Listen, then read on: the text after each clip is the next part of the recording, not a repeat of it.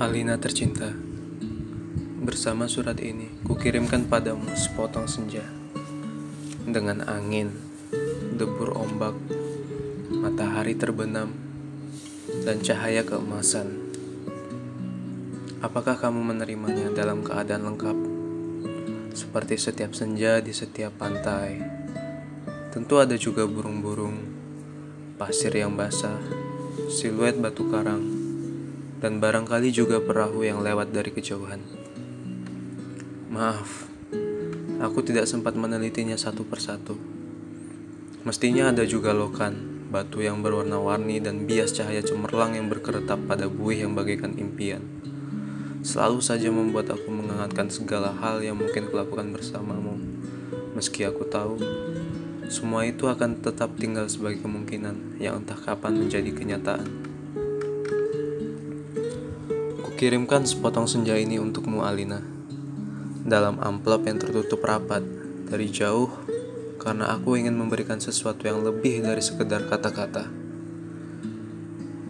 Sudah terlalu banyak kata di dunia ini, Alina dan kata-kata ternyata tidak mengubah apa-apa. Aku tidak akan menambah kata-kata yang sudah tak terhitung jumlahnya dalam sejarah kebudayaan manusia Alina. Untuk apa? Kata-kata tidak pernah ada gunanya dan selalu sia-sia. Lagi pula, siapakah yang masih sudi mendengarnya? Di dunia ini Alina, semua orang sibuk berkata-kata. Tidak ada yang peduli apakah ada orang lain yang mendengarnya. Bahkan mereka juga tidak peduli dengan kata-katanya sendiri. Sebuah dunia yang sudah kelebihan kata-kata tanpa makna. Kata-kata sudah luber dan tidak dibutuhkan lagi. Setiap kata bisa diganti artinya, setiap arti bisa diubah maknanya. Itulah dunia kita sekarang, Alina. Kukirimkan sepotong senja untukmu bukan kata-kata cinta. Kukirimkan sepotong senja yang lembut dengan langit kemerah-merahan, yang nyata dan betul-betul ada dalam keadaan yang sama, seperti aku mengambilnya saat matahari hampir tenggelam di balik cakrawala. Alina yang manis, Alina yang sendu. Akan kuceritakan padamu bagaimana aku mendapatkan senja itu untukmu. Sore itu, aku duduk seorang diri di tepi pantai memandang dunia yang terdiri dari waktu, memandang bagaimana ruang dan waktu bersekutu menjelmakan alam itu untuk mataku. Di tepi pantai, di tepi bumi, semesta adalah sapuan warna keemasan. Lautan adalah cairan logam meski buih pada debur ombak yang menghempas. Tetap saja putih seperti kapas, dan langit tetap saja ungu dan angin tetap saja lembab dan basah. Pasir tetap saja hangat ketika kuusapkan kakiku ke dalamnya. Kemudian tiba-tiba senja dan cahaya gemetar. Keindahan berkutat melawan waktu dan aku tiba-tiba teringat padamu. Barangkali senja ini bagus untukmu, pikirku. Maka ku potong senja itu sebelum terlambat. Ku kerat pada empat sisi lantas ku masukkan ke dalam sakuku. Dengan begitu, Keindahan itu bisa abadi dan aku bisa memberikannya padamu. Setelah itu aku berjalan pulang dengan perasaan senang. Aku tahu kamu akan menyukainya karena kamu tahu itulah senja yang selalu kamu bayangkan untuk kita. Aku tahu kamu selalu membayangkan hari libur yang panjang, perjalanan yang jauh, dan barangkali sepasang kursi malas pada sepotong senja di sebuah pantai di mana kita akan bercakap-cakap bercakap-cakap sembari memandang langit sambil berangan-angan. Mungkin sambil bertanya-tanya, apakah semua ini memang benar-benar akan terjadi? Alina, kini senja itu bisa kamu bawa ke mana-mana. Ketika aku meninggalkan pantai itu, kulihat orang-orang datang berbondong-bondong. Ternyata mereka menjadi gempar karena senja telah hilang. Kulihat cakrawala itu berlubang sebesar kartu pos. Iya kartu pos yang kubawa saat ini. Alina sayang, semua itu telah terjadi dan kejadiannya akan tetap seperti itu. Aku telah sampai ke mobil ketika di antara kerumunan itu kulihat seorang orang menunjuk ke arahku. Dia yang mengambil senja itu. saya lihat dia mengambil senja itu. Kulihat orang-orang itu melangkah ke arahku. Melihat gelagat itu, aku segera mobil dan segera tancap gas. Catat nomornya, catat nomornya, begitu mereka meneriakiku. Sementara itu aku melejit ke jalan raya. Kebut mobilku tanpa perasaan panik sedikit pun. Aku sudah berniat memberikan senja itu untukmu, dan hanya untukmu saja, Alina. Tak seorang pun boleh mengambilnya dariku. Cahaya senja yang keemasan itu berbinar-binar di dalam sakuku. Aku merasa cemas karena meskipun kaca mobilku gelap, tapi cahaya senja tentu cukup terang terlihat dari luar. Dan ternyata cahaya senja itu memang menembus gelap cahaya dalam mobilku. Sehingga mobilku kini meluncur dengan nyala cemerlang menuju aspal maupun ke angkasa. Dari radio yang kusetel, aku tahu berita tentang hilangnya senja telah tersebar ke mana-mana. Dari televisi, bahkan dalam-dalam mobil pun kulihat potretku sudah terpampang. Aduh, baru hilang satu senja saja sudah panik seperti itu. Apa tidak bisa menunggu sampai besok? Bagaimana kalau setiap orang mengambil senja untuk pacarnya masing-masing? Barangkali memang sudah waktunya dibuat senja tiruan yang bisa dijual di toko-toko, dikemas dalam kantong plastik, dan dijual di kaki lima. Sudah waktunya senja diproduksi besar-besaran, supaya bisa dijual anak-anak pedagang asongan di perempat jalan. Senja, senja, cuma seribu tiga. Di jalan tol mobilku, melaju masuk ke kota. Aku harus hati-hati karena semua orang begitu mencariku. Sirene mobil polisi meraung-raung di mana-mana. Cahaya kota yang tetap gemilang tanpa senja membuat cahaya keemasan dari dalam mobilku tidak terlalu kentara. Lagi pula di kota, tidak semua orang peduli apakah senja hilang atau tidak. Di kota kehidupan berjalan tanpa waktu, tidak peduli pagi, siang, sore, atau malam, semua sama saja. Jadi, tidak pernah penting senja itu ada atau hilang. Senja cuma penting untuk turis yang suka memotret matahari terbenam. Boleh jadi hanya demi alasan itulah senja yang kubawa ini cari-cari polisi. Sirena polisi mendekat dari belakang. Dengan puara suara, polisi itu memberikan peringatan.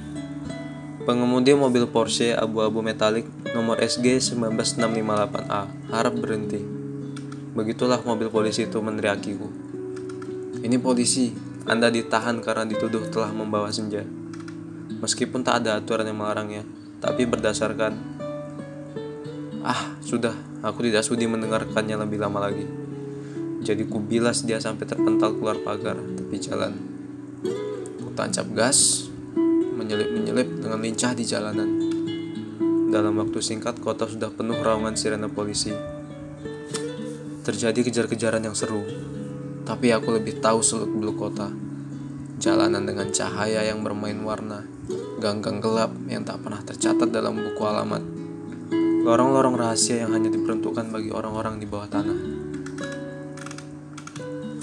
Satu mobil terlempar dari jalan layang, satu mobil lain tersesat di sebuah kampung, dan satu mobil lain terguling-guling menabrak truk dan meledak lantas terbakar. Masih ada dua polisi bersepeda motor mengejarku. Ini soal kecil. Mereka tak pernah bisa mendahuluiku. Dan setelah kejar-kejaran beberapa lama, mereka kehabisan bensin dan pengendaranya cuma bisa memaki-maki. Kembali, kulihat senja di dalam saku bajuku. Masih utuh. Dengan angin berdesir, langit semburat ungu. Debur ombak menghempas ke pantai. Hanya padamu lah senja ini ku serahkan Alina. Tapi Alina, polisi ternyata tidak sekonyol yang kusangka. Di segenap sudut kota, mereka telah siap siaga. Bahkan aku tak bisa membeli makanan untuk mengisi perutku. Bahkan di langit tanpa senja, helikopter mereka menyorotkan lampu di setiap celah gedung bertingkat. Aku tersudut dan akhirnya nyaris tertanggap. Kalau saja tidak ada gorong-gorong yang terbuka, mobilku sudah kutinggal ketika memasuki daerah kumuh itu. Aku berlari di antara gedung, rumah tua, tiang, serta temali. Terjatuh di atas sampah menyerapi tangga-tangga reot. Sampai seorang gelandangan kemudian menuntunku ke suatu tempat, tempat yang tak akan pernah kulupakan dalam hidupku. Masuklah, katanya. Di situ kamu aman. Gelandang tersebut memberitahuku. Ia menunjuk gorong-gorong yang terbuka itu. Ada tikus keluar dari sana. Baunya bacin dan pesing. Ku tengok ke bawah, ku lihat kelelawar bergantungan. Mulanya aku ragu-ragu. Namun deru helikopter dengan lampu sorotnya mencari-cari itu melenyapkan keraguanku. Masuklah, kamu tidak punya pilihan lain, kata gelandangan itu. Kemudian ia mendorongku dan aku terjerembab jatuh. Bau busuknya bukan main, gorong-gorong itu segera tertutup dan ku dengar gelandangan itu merebahkan diri di atasnya. Lampu sorot helikopter menembus celah gorong-gorong, tapi tak cukup untuk melihatku. Kurabah senja dalam kantongku. Cahayanya yang merah keemas-emasan membuat aku bisa melihat dalam kegelapan. Aku melangkah dalam gorong-gorong yang rupanya cukup tinggi juga. Kusibukkan kelelawar bergantungan yang entah mati atau entah hidup pun itu.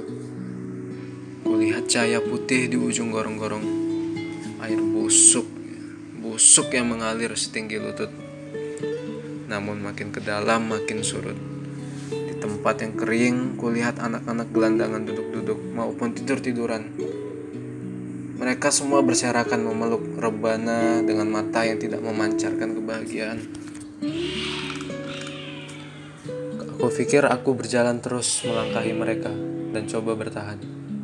Bagaimanapun ini lebih baik daripada harus menyerahkan senja dari Mualina.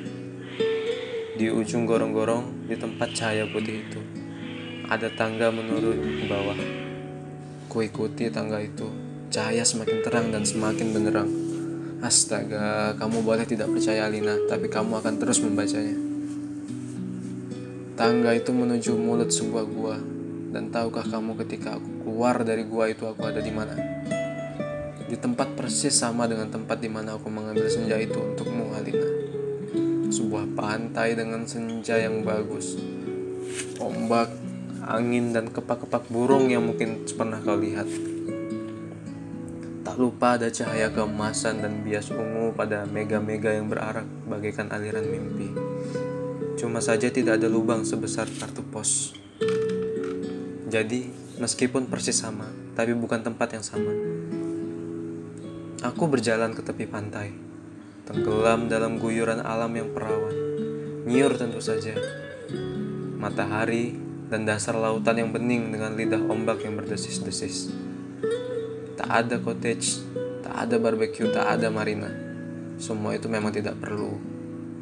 Senja yang bergetar melawan takdir membiaskan cahaya kemasan ke tepi semesta. Aku sering malu sendiri melihat semua itu, Alina. Apakah semua itu mungkin diterjemahkan dalam bahasa? Sambil duduk di tepi, aku berpikir-pikir, untuk apakah semua ini kalau tidak ada yang menyaksikannya? Setelah berjalan ke sana kemari, aku tahu kalau dunia dalam gorong-gorong ini kosong melompong. Tak ada manusia, tak ada tikus, apalagi dinosaurus. Yang ada hanya burung-burung yang terkepak. Tapi ia sepertinya bukan burung yang bertelur dan membuat sarang. Ia hanya burung yang ditahadirkan sebagai ilustrasi senja. Ia hanya burung berkepak dan berkepak terus di sana. Aku tak habis pikir, Alina. Alam seperti ini dibuat untuk apa? Untuk apa senja yang bisa membuat seorang ingin jatuh cinta jika tak ada seekor dinosaurus pun yang dapat menikmatinya? Sementara di atas sana orang-orang ribut kehilangan senja. Jadi, begitulah Alina. Ku ambil juga senja di dalam gorong-gorong itu. Ku kerat dengan pisau Swiss yang selalu kubawa dalam kantong. Ada empat sisinya, sehingga pada cakrawala itu berbentuk lubang sebesar kartu pos. Dengan dua senja di saku kiri dan kanan, aku melangkah pulang. Bumi berhenti beredar di belakangku, menjadi kegelapan yang basah dan bacin. Aku mendaki tangga kembali menuju gorong-gorong bumiku yang terkasih. Sampai di atas setelah melewati kelelawar bergantungan, anak-anak gelandangan, dan air setinggi lutut. Kulihat polisi-polisi helikopter sudah pergi. Gelandangan yang menolongku sedang tiduran di bawah tiang listrik sambil meniup saksofon. Aku berjalan mencari mobilku, dan ternyata mobilku masih terparkir dengan baik di supermarket. Nampaknya baukan baru saja dicuci.